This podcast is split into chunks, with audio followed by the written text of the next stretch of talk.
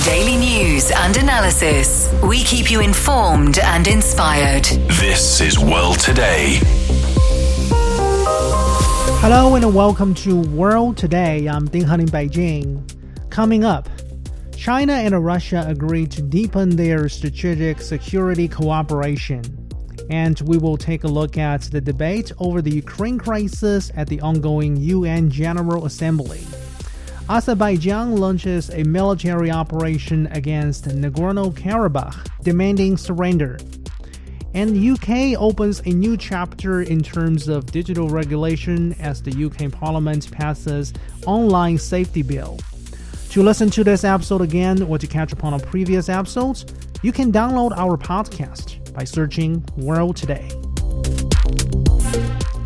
First of all, China and Russia have agreed to further strengthen security cooperation, defend true multilateralism, and promote a more fair global governance system. Wang Yi, CPC's foreign affairs chief, on Tuesday co chaired a new round of China Russia strategic security consultation with Nikolai Patrushev, who is the secretary of Russia's Security Council. Wang Yi, who is also China's foreign minister, said China is willing to work with Russia to follow the consensus reached by the two heads of state and make greater contribution to the national security of the two countries. And for his part, Patrushev called for closer policy coordination to counter what he described as Western efforts to contain Russia and China. So joining us now on the line is Dr. David Martin Jones, visiting professor with the War Studies Department, King's College London. Welcome back. Thank you for inviting me. So, Professor Jones, in your understanding, what are China and Russia's um, common shared security interests uh, right now? Well, I think um, you know they are quite different in, in, in many ways. I mean, China has uh, a much more um, significant global presence economically and politically than Russia at the moment, who is engaged in a rather attritional conflict in Ukraine. But I think both um, both states are concerned with preserving what they see as their own internal resilience and maintaining their um, historic spheres of influence in terms of the regional power role that they have historically played. Mm, okay. So uh, when we talk about, say, this uh, strategic uh, security consultation, it is um, in principle an annual mechanism between Beijing and Moscow. It has been in place since 2005. So, uh, do you think the security cooperation, coordination, and consultation between Beijing and Moscow over the years have um, contributed positively to the stability in regions beyond Russia and China? For example, in in Central Asia, in in, in East Asia, etc., etc.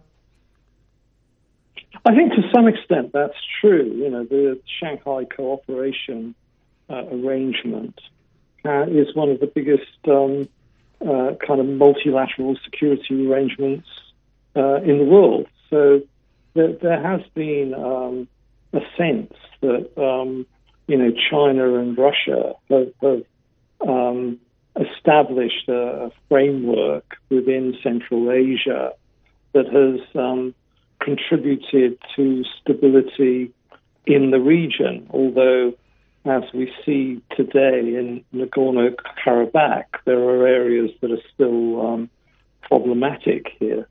Mm, yeah, actually, Nagorno Karabakh is a story that we're going to discuss later in our show today, but that's mm-hmm. another subject. But back to our discussion mm-hmm. regarding uh, mm-hmm. the relations between Beijing and Moscow. Yeah, of course, Professor, you, you mentioned about the Shanghai Cooperation Organization. Mm-hmm. So, in your perception or in your observation, do you see any difference, fundamental difference between, say, SCO grouping and, uh, say, organizations like NATO? Because both of them are perceived as uh, security focused, right? Yeah, I, I suppose the you know the, the, the security issue for both sides is in terms of um, trying to um, uh, create a sense that um, there's a stable regional order, and from the perspective of, of Russia and China, the order seems to be threatened by the West.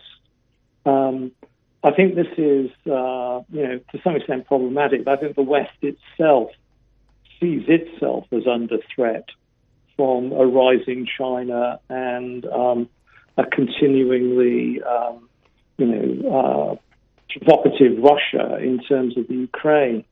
So I think the um, the the the position of both sides is um, a dialogue of sometimes a lot of misunderstanding uh, between what the West is seeking and the security, the legitimate security concerns of both Russia and China.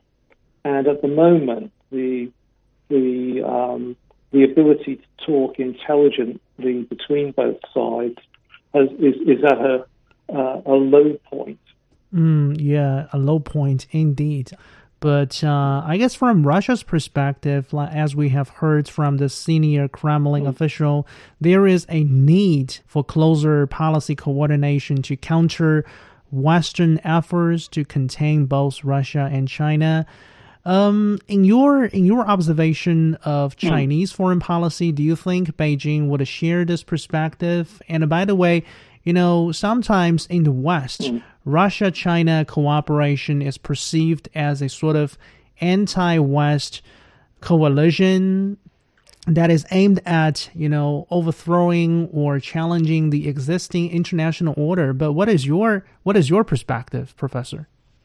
Well, I think that well, it's a very good question. Um, I think um, you know, inevitably, as a result of um, Western foreign policy, which has been, um, I would say, somewhat simplistic, both in its conduct towards the Ukraine and its um, policies towards China, um, that um, inevitably, as a result of um, the attempts to decouple Western economies from China's supply lines, would seem, you know, threatening to China as does NATO's policy towards the Ukraine, seem to, um, you know, endangers what Russia sees as its own security interests.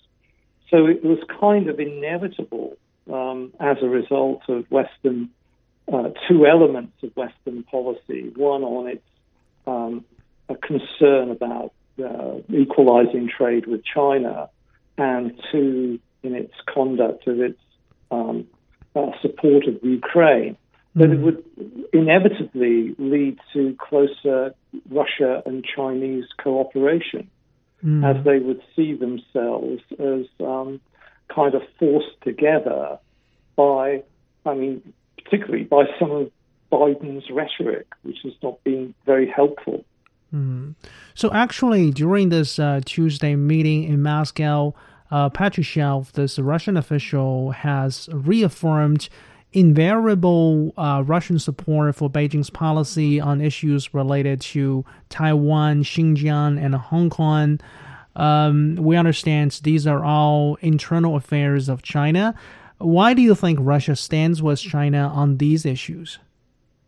Well, I think um, it stands with with China because it assumes that China will support it in its continuing um, uh, view of Ukraine as its own internal measure.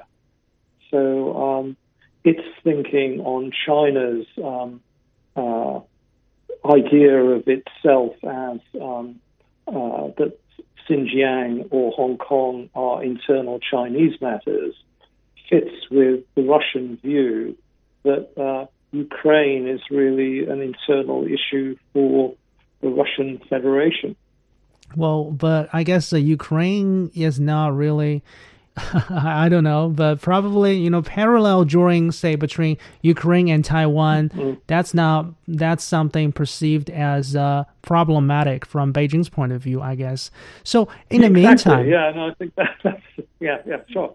Mm, okay, so Professor, shifting gears a little bit. In the meantime, we understand Russia's Minister of Economic Development also held in-depth discussion with Chinese Commerce Minister Wang Wentao here in Beijing on Tuesday uh, regarding deepening trade and economic cooperation between China and Russia. So, do you think the economic ties between the two sides could, uh, in turn, enhance their uh, strategic cooperation or security cooperation?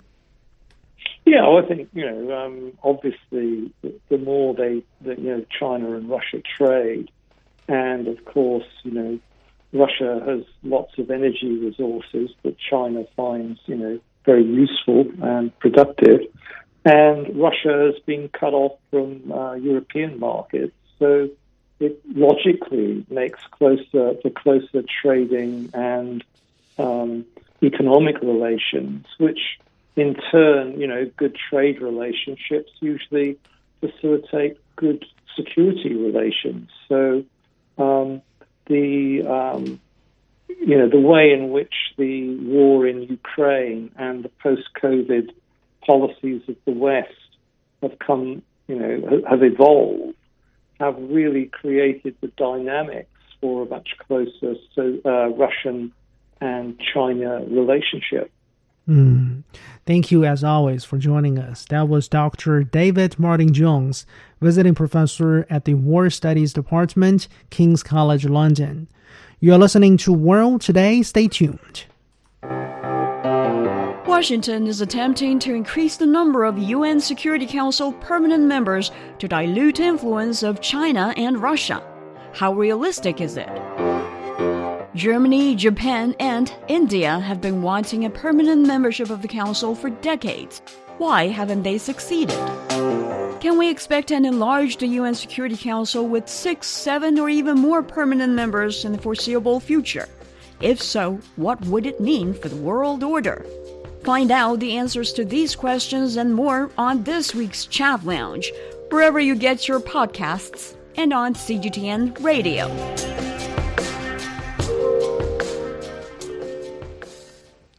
You're listening to World Today. I'm Ding Han in Beijing. Ukrainian President Volodymyr Zelensky has called on world leaders to show unity in the face of Russia's military operation in Ukraine. Zelensky made the remark on Tuesday at a UN General Assembly meeting in New York, accusing Russia of weaponizing food and energy issues. U.S. President Joe Biden has struck a similar tone in his own speech to the UN General Assembly. The war in Ukraine, for your information, has figured prominently on the first day of the high level UN General Debate. Iranian President Ebrahim Raisi has accused America of fanning the flames of violence in Ukraine, saying he is in favor of peace in Ukraine. In the meantime, Brazilian President Luiz Inácio Lula da Silva has called for negotiations to end the conflict, saying no solution will be lasting if it is not based on dialogue. So joining us now on the line is Pavel Felgenhauer, uh, a Moscow-based independent political analyst. Welcome back. Nice to have for you to have me. So, first of all, regarding this call by Zelensky as well as by um, Joe Biden for world leaders to show unity against Russia over the Ukraine conflict or crisis, how, in your understanding, how many world leaders attending this year's UN General Assembly meetings would resonate with uh, this particular call? Uh, well, the conflict or the war in Ukraine has been continuing. It's going. It's well in its second year, soon to be maybe third year of conflict. So the lines uh, have been set, not only in Ukraine but also in the world. Those who support Ukraine support Ukraine. Those who support Russia support Russia. Those who are neutral are neutral. And basically, no additional rhetoric coming from the UN uh, General Assembly special high level meeting in September is going to change much. Mm. It's important as a PR goes, but it's not going to change. Nations act in their own self interest. If there are changes in positions, and sometimes they happen, they are influenced by others than simply um, calls on uh, coming from uh, the tribune of the of the United Nations. Hmm. So, by the way, do you think um, Ebrahim Raisi, Iran's president, uh, had a point when he criticized uh, the United States for fanning the flames of violence in Ukraine? Well, a point, yes. I mean, it's clear that if uh, the you know, West did not support Ukraine so massively as it has, uh, the war would have ended a long time ago. Uh, Ukraine maybe would have continued some kind of resistance, low level, on a kind of guerrilla basis, but not an organized. Right now, like they're fighting basically on par with Great Russia, and that is yes, not, but it's not only, of course, the United States it's also, of course, a lot of other Western nations and in Europe, which actually believe that this uh, conflict is their conflict to a large extent.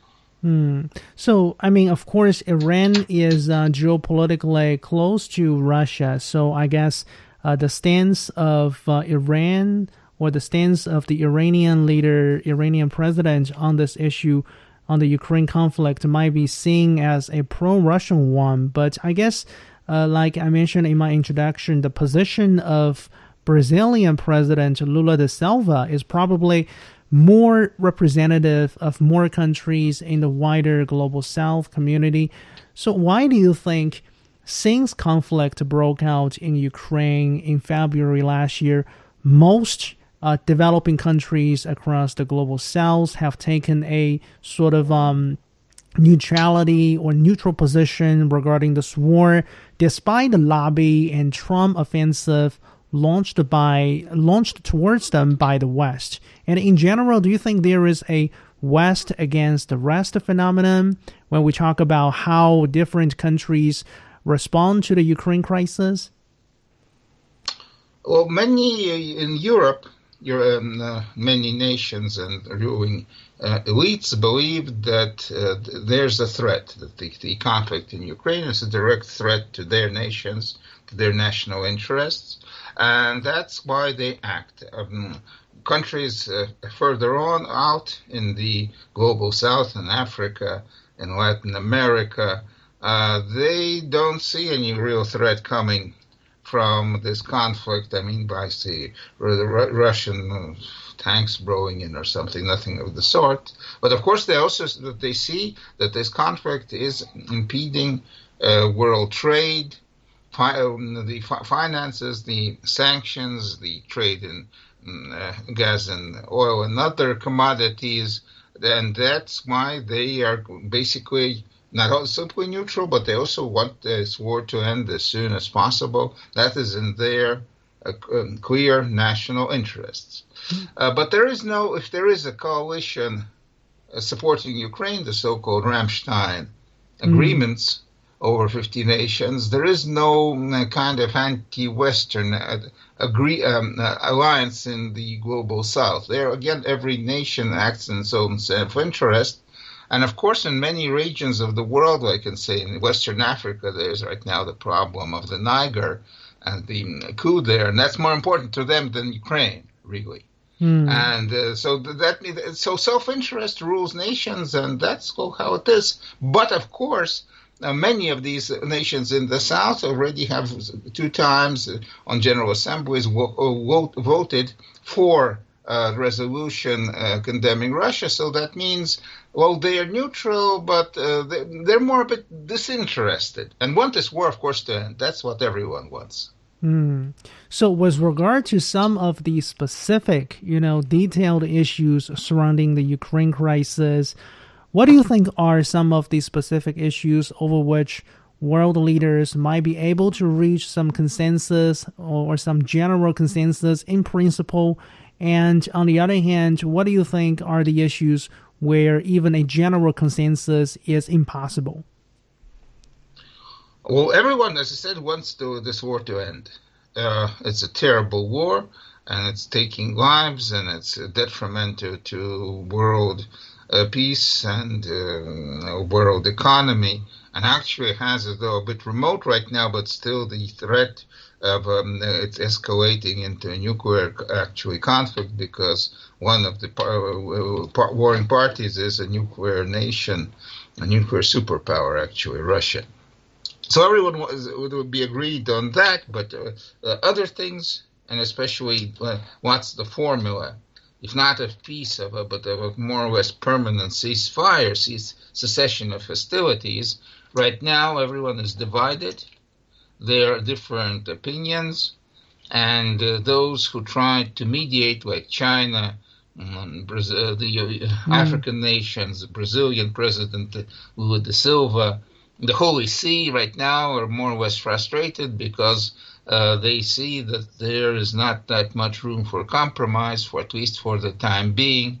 That will have to depend on what happens on the ground, what happens on the ground in Ukraine and in other maybe parts of the world, but primarily in Ukraine, is going to be decisive.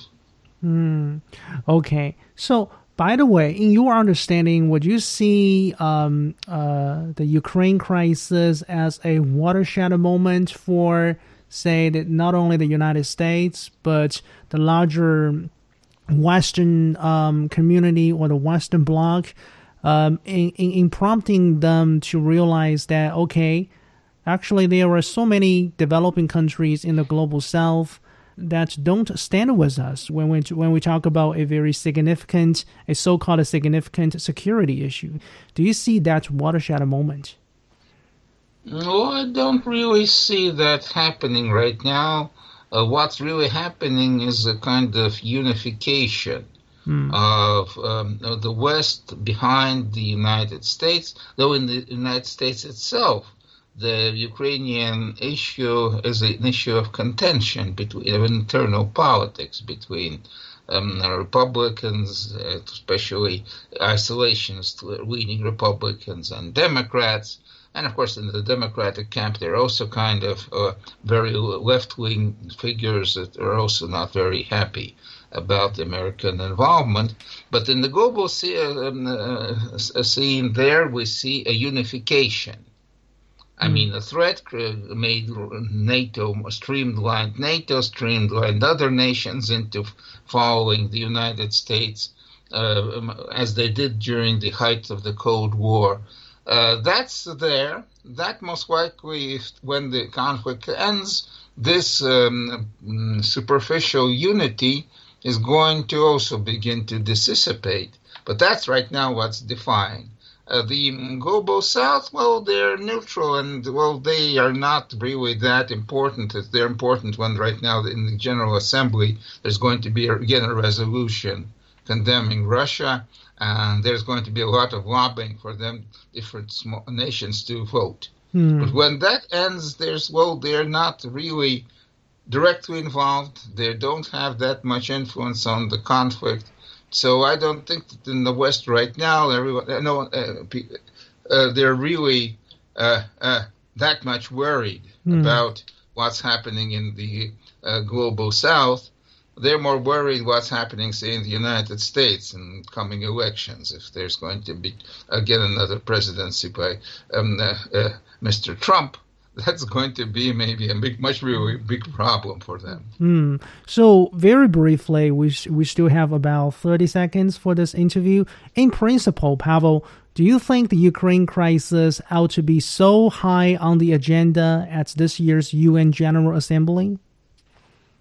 Well, I believe so. Although, of course, there are other serious problems and crises happening. Like right now, there's a flare up in um, the Transcaucasian Karabakh so uh, maybe Ukraine is occupying a bit too much, but of course it's a very dangerous conflict uh, with its um, possibility of theoretically going nuclear. It should be on the world agenda before there's a, a solution should be found, a mm. peaceful solution. Thank you.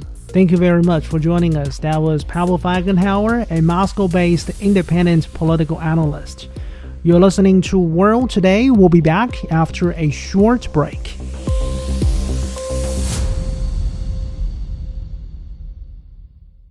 Welcome back. You're listening to World Today. I'm Ding Han in Beijing. Azerbaijan has launched a military operation in the disputed mountainous area of Nagorno Karabakh calling it an anti-terror measure. Baku claims that the operation won't stop until the region's ethnic Armenians surrender. Tensions in the South Caucasus have been high for months over this particular region. Azerbaijan and Armenia first went into war in the early 1990s after the fall of the former Soviet Union, which ended with a ceasefire in 1994. And then a new round of armed conflict broke out along the contact line in the year 2020 before Russia brokered a, a truce. So joining us now on the line is Dr. Wang Jing, Associate Professor with Northwest University in Xi'an, China. Thank you very much for joining us. My pleasure. So, some observers say Azerbaijan launched this latest operation, military operation, seemingly to retake the Armenian populated Karabakh in its entirety. What is your observation? Uh, well, it is very possible because, uh, as you mentioned, there was a deal brokered by uh, uh Russia uh, in 2020, and, and this is a kind of the temporary truce but uh, during the, although the temporary truce, but during the past two or three years, the Azerbaijan still uh, stood as uh, still stands at the very upper hands uh, of the battlefield, while the Armenians uh, they are at the very weaker side of the of the military ba- battleground. So when so if the if they really, I mean, according to the, the rhetorics from the Azerbaijan, that the Armenian really shot first uh, I mean, this is very. It will be very easy for the Azerbaijan military forces to uh, re, to control this situation. But now, what we are uh, looking at, uh, what what we can find in the battlefield is that the very large waves of military operations taken by Azerbaijan military forces, while the Armenian military forces they kept rational and they some, especially they withdraw from some parts of the areas that they once controlled. So uh, this might be a very very important step taken by Azerbaijan to further take more territory uh, in the disputed Karabakh, uh, Nagorno-Karabakh region, as well as a very, very major step taken by Azerbaijan to control more people, especially the, the, the areas uh, that uh, the mm. Azerbaijan people mo- most populated. Yeah. So because this 2020 truce was brokered and then monitored by Russia, um, so with that in mind, how would you, how do you think Russia's um, ongoing military operation in Ukraine has played a role in the outbreak of this latest conflict in the Nagorno-Karabakh this time? I think it's actually the, the, the, the Russian military forces, uh, military operation in Azerbaijan actually weakened, uh, strongly weakens Russia's uh, influence and uh, Russians capabilities in uh, in, in its roles, uh, yeah. the mediation for the for the conflict between Azerbaijan and Armenia, because before that Russia uh, uh, uh and uh, the war between Russia and the Ukraine outbreak outbreak last year. a lot of opinion believe that Russia is still the very, still the most important key players in this region, and still has the capabilities to control the region's situation, still have the capabilities to deter uh, further uh, challenges and uncertainties in this region. But what we are looking at now is that after the, the war break, uh, broke out between Russia and Ukraine, on the one hand, uh, Russia's military forces, they, they actually, the military presence in this region are largely weakened, and a lot of forces are, with, are transferred into the battlefield with, with Ukraine. And on the other hand, I mean, uh, it's kind of a stalemate in the in the battleground between Russia and the Ukraine, uh, actually for, for more than one year. So that makes a lot of uh, other neighboring countries to uh, might to started to think, okay, Russia is not that strong that it wants to show that uh, we are may, we might be able to challenge the the, the area that Russia uh, once controlled and once claimed to control. So that's become the more that, that led to more and more uncertainty in the region, especially in the areas that disputed between mm. Nagorno Karabakh, uh, between uh, Azerbaijan and Armenia. Yeah. So based on what you have uh, elaborated, I guess one particular issue we need to talk about here is really this relationship between Armenian and Russia. Uh, they are traditional allies, and for decades, actually, Russia has acted as the only security guarantor for for Armenia But recently, there have been some signs that their relations are worsening.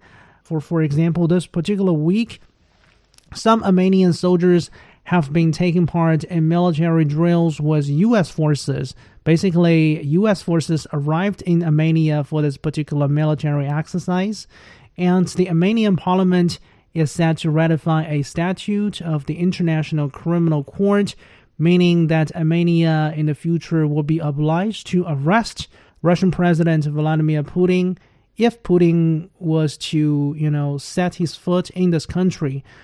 So, what do you think is really behind the worsening of their relations? And does that mean that there is less incentive now for on the part of the Russians to help maintain peace between Armenia and Azerbaijan? Uh, I, think I think we can we are not able to. Uh, frankly speaking, Russia is important in this region, but uh, especially in the past year, we are not able to uh, uh, to claim too strongly about Russia's influence, as we just mentioned. And on the other hand, uh, the, the relations between Armenia and, uh, towards towards Russia is always full of uncertainties, especially during the past years, even before the Azerbaijan-Armenian war broke out in 2020, because some, although the, the, the various the, the political elites and also most people in Armenia, they still believe that Russia is a very important neighbor is very important, uh, as you mentioned, uh, the original guarantee of the security. But uh, many others that once they believe that they should find new partners, especially uh, gain the support and assistance from United States. Uh, so that, on the one hand, led to the Russians uh, watching standby in the, in the at the very beginning stage of the wars in, in, in Nagorno-Karabakh between Armenia and Azerbaijan. That also led to the Armenian Armenian forces defeat. And on the other hand, uh, recently, especially recently, the, the, economic situation inside Armenia is not so good, and also a lot of uh, disputes and uh, protests emerged. So that led to more uh, rethinking whether the Armenians should change their foreign policy. So that led to the further problem between Armenian and uh, Russian.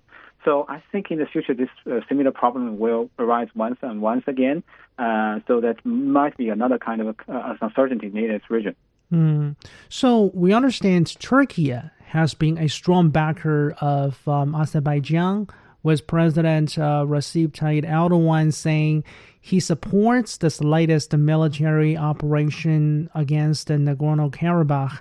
On the other hand, both Russia's foreign ministry and U.S. Uh, Secretary of State Antony Blinken have called on Azerbaijan's uh, president to exercise restraint uh, to stop the military operation immediately. So, how how would you make of this picture of divergence between Turkey, Russia, and uh, and the United States? Uh, I think the uh, United States uh, is trying to intervene uh, the internal affairs between Azerbaijan and Armenians in the Caucasus region. Uh, because for the United States, it's a very important opportunity to uh, to in, to further intervene the inter, internal affairs of Russia. So they want they want to play a role and also, Russia was traditionally has already been uh, the very dominant, played a very dominant role in this region for for for 100 or even 200 years. But uh, during the past decades, they were a new player, especially from Turkey, uh, because Turkey has very strong connections, with close connections with uh, Azerbaijan, and also on the other hand, he also the, the Turkey also expressed a very very firm stance, uh, very aggressive, even assertive uh, stance towards the Armenian because Armenians and Turkey yeah. has historical History, problem huh? and also, yeah, realistic problem. So that's why I think in the future the three countries will uh, their their relations between Turkey, Russia, and the United States will highly uh, significantly influence the directions of the uh, Nagorno-Karabakh in the future. Mm, that's a very interesting lens to look at this particular issue. So ultimately, can there be a good solution to the tensions surrounding Nagorno-Karabakh? Well, I, I think unfortunately it is well. It's always been uh, difficult to find solutions to any territorial uh, problem, especially we are living in a territorial nation state uh, yeah. Time. Yeah, so it's very difficult for any state to give up some kind of territory in the exchange of peace with the other neighbors. But uh, I think that the, the, maybe the best solution right now is to get to, to just sit down and talk and uh, keep the the peace in the frontiers. I think that might be the most uh, uh, I mean, excellent or the most, uh, the best solution for the related parties right now. Mm, let's just hope for the best that peace and stability will be restored as soon as possible. But thank you very much for joining us and for your analysis. That was Dr. Wang Jing, Associate Professor with Northwest University in Xi'an, China. You're listening to World Today. We'll be back. Hello, my name is Alessandro Golombiewski Teixeira. I'm a professor of public policy and management at Tsinghua University in Beijing. I am a great listener of The World Today. In my opinion, The World Today is one of the best China radio programs. In The World Today, we can get the best news and analysis in what is happening now in the world. So please come to join us. Eurozone inflation came in slightly lower than expected for August at 5.2%. That's down a little from July, but still higher than the ECB's target of 2%. Denmark, Spain, and Belgium recorded the lowest inflation rates, coming in below 2.5%. Hungary had recorded the highest inflation rates in the Eurozone at 15%. Services, food, industrial goods, and energy contributed most to the August inflation. To delve deeper into the Eurozone economy, my colleague Zhao Yang spoke with Dr. Wang Dan, chief economist with Hang Seng Bank China. So then let's start with the inflation in the Eurozone, slightly lower than expected and still stubbornly above the ECB's target. So how do you explain the reasons behind and what's the trend do you see? Um, the latest data is from August. Uh, the highest contribution we can see to the total inflation is mostly from services, followed by food, uh, alcohol and tobacco, and non-energy industrial goods. Uh, for energy, actually, the price contribution is relatively low. So overall, we think this is a persistent phenomenon rather than a short term, because the energy shock really hasn't been over yet. And the domestic labor market has been quite tight we have seen widespread wage increase in most of the industrial uh, industrial countries in Europe, and this seems to be strengthened actually in recent months, just because the labor unions um, their their strength has been increased actually after COVID. Mm. And you mentioned the energy prices because the oil prices tend to fuel the inflation. And I'm looking at them surging to the 10 months high. The uh, benchmark crude oil prices reached 95 US dollars per barrel this week. So some say it will go even up to $100. What would that mean for the inflation picture and everything else? Uh, oil price is affected by the international demand and supply. And this year, there's a number of factors contributing to where we are. There's uh, the OPEC uh, cutting the supply of oil. There's the China's recovery from the pandemic lockdowns. And there's also the better than expected the U.S. economy. And those three things combined, and people have various estimates, but usually consider them contributing more than 40% of the rise in the crude prices since June. And the rising crude prices could directly impact consumers through higher prices at the gas pump. Um, and because of that, we also see higher cost for transportation and tourism, and it can also persist for quite a while.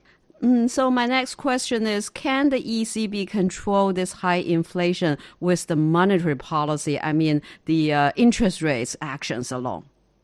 If we're talking about their policy tools, the immediate policy that any central bank will think of is to increase interest rate. And the ECB and the Federal Reserve has been sticking to it, and so far it has worked. But one thing they cannot control is the wage inflation uh, which is clearly tied with some change in social movement. Um, by wage inflation, I mean part of it is from, of course, uh, the recovery uh, post COVID, but also it's due to the increased inequality in both markets. The blue collar workers demand higher wage. Uh, in many cases, they, des- they deserve so. But the problem is in the current situation, uh, no government can just see the wage inflation go spiraling up like this because they are facing the global competition. If you cannot control the cost, most of the domestic industries, including services and manufacturing, will be jeopardized in the long run. Mm. And talking more about the uh, monetary policy, we've got the U.S. Federal Reserve meeting, and they will make their announcement later this week, and also the UK's Bank of England. So, are they going to hold steady, or what do you expect for their monetary policy? Um, there seems to be a consensus among the Federal Reserve officials that holding uh, interest rates steady this month is the right move, and the market buys it. Uh, we believe that the Fed is all about expectation management, and so far they has they have never given a surprise uh, in their decision of uh, holding the rate steady or raising the rates. So it's very likely this week uh, we don't see any uh, any rate hike. Um, but it's uh, there's also a voice talking about maybe they will lower the interest rate because the inflation pressure is down, and that is also highly likely given that um, the domestic inflation is still way above two percent. But for the Bank of England, the job is quite different. If we're uh, if we look at uh, all the developed economies, um, UK's inflation is the one that we can describe as out of control. The domestic food inflation, energy inflation, um, plus wage have all been exceedingly high um, based on where the economy is right now. Um, so their central bank has to raise the raise the rates, and they have to do so quickly and breaking down those eurozone figures and it also reveals that uh, there are wide differences within the eurozone the bloc. Hungary currently has the highest inflation rate with a 15% rise year on year and that is compared to around 2.5% in spain and belgium. So tell us more about that. What happened over there? Um, within the Eurozone, the policies during COVID were actually very similar. They differ in the magnitude. So, for uh, the different uh, European countries, uh, Turkey was the most aggressive one in their monetary and fiscal expansion, and Hungary was number two. And three years later, we saw we now see the result of that kind of expansion in their uh, in the central bank's balance sheet, and also Hungary they had an election last year, so that sort of boosted their uh, incentive to give more subsidies and fiscal expansion, uh, infrastructure spending uh, before the election happened. And for their policymakers, now it's quite difficult to reverse that trend. There's an inertia on this kind of subsidy. Uh, once you hand out subsidies, then you cannot really roll it back. Uh, once the wage expectation is set in, it doesn't matter how high your interest rate is or how keen you're willing to set the price uh, the price ceiling, and they're just going to stay high. But in Spain and Belgium, uh, they were relatively contained in their handing out of cash to families and also in their subsidies to companies. So that's the main difference. Mm, and how about Germany, Europe's largest economy? It's actually predicted to post a 0.4% fall in the economic activity this year. So, how much of a concern is the German economy, do you think? Um, German economy has been under huge pressure uh, this year and it has a lot to do with their economic structure. It used to be Germany's biggest strength, and now it's also their biggest vulnerability. Um, a month ago, The Economist published an article calling Germany as the sick man in Europe. Uh, it certainly looks so because their domestic inflation is high, um, but the job market is not that friendly actually to blue collar workers the energy price is way too high for many of the job to sustain in, Germ- in Germany. Uh, one interesting case that we noticed is the company uh, BASF, uh, BASF. Uh, so it actually relocated one uh, major um, production line to China. In uh, the, the the work started two years ago, but now it's basically finished. And the reason is that they couldn't afford the high price of gas in Germany, and they had to relocate to somewhere else, and China is the most cost effective place. And for Germans' other auto industry or auto parts industry makers, they face similar situation. Um, the wage, uh, the local wage are actually not that high. Uh, the business sentiment is rather pessimistic. Dr. Wang Dan, Chief Economist of Hang Seng Bank China, talking to my colleague Zhao Yang. You are listening to World Today. Stay tuned.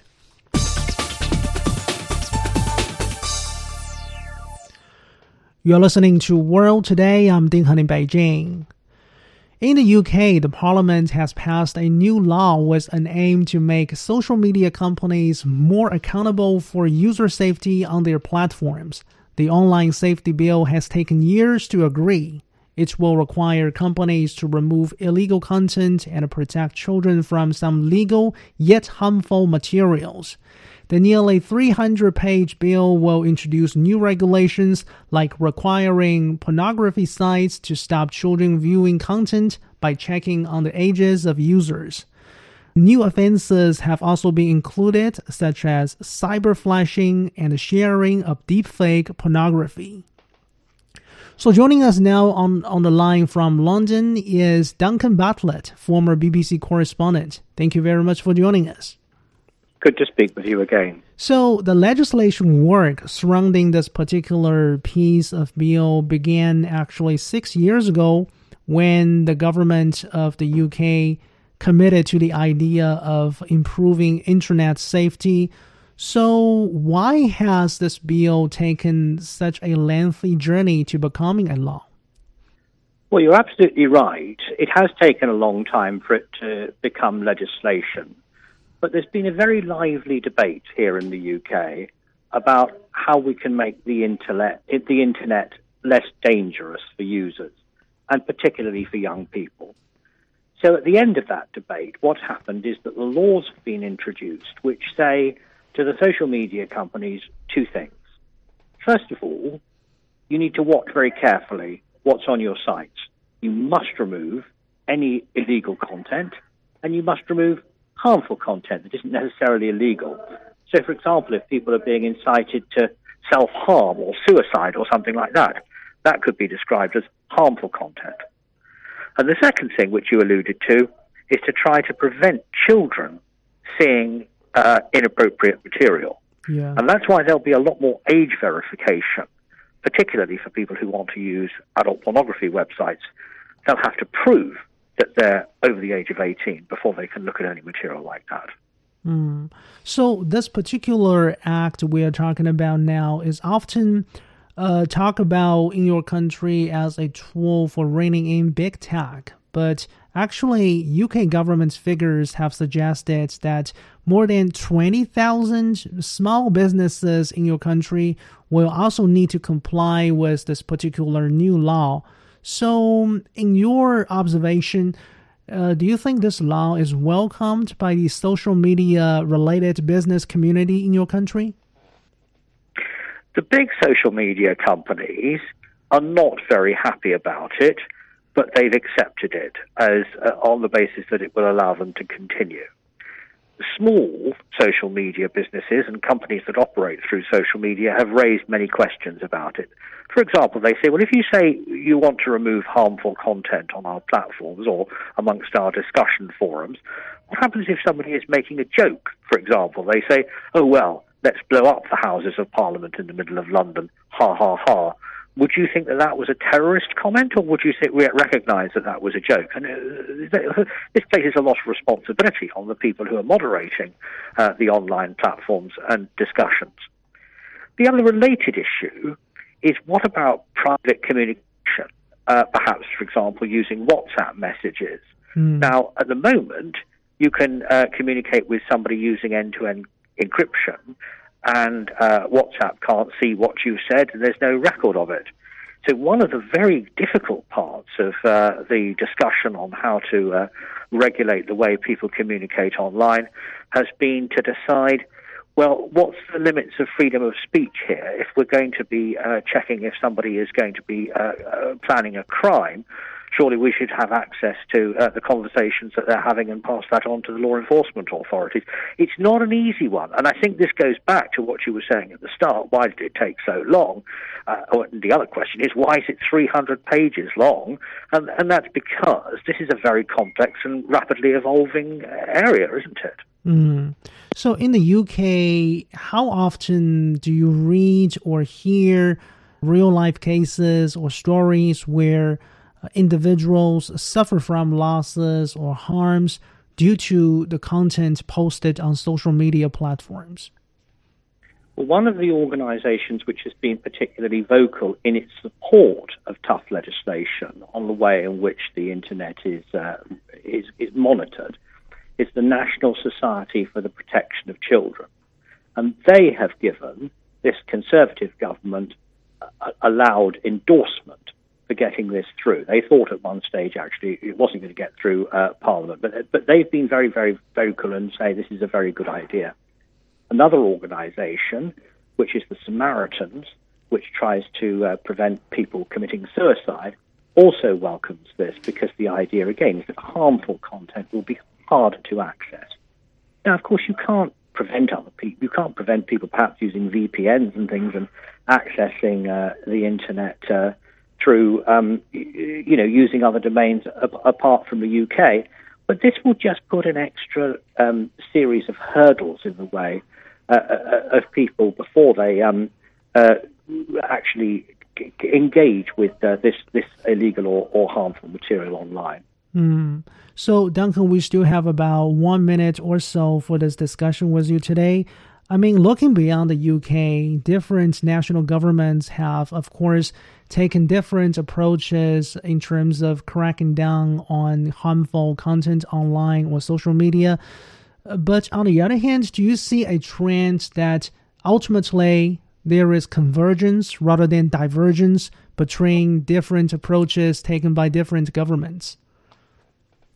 I think there is still quite a big difference in the way uh, the governments in uh, the Great Britain and the European countries approach this issue to, to some other countries.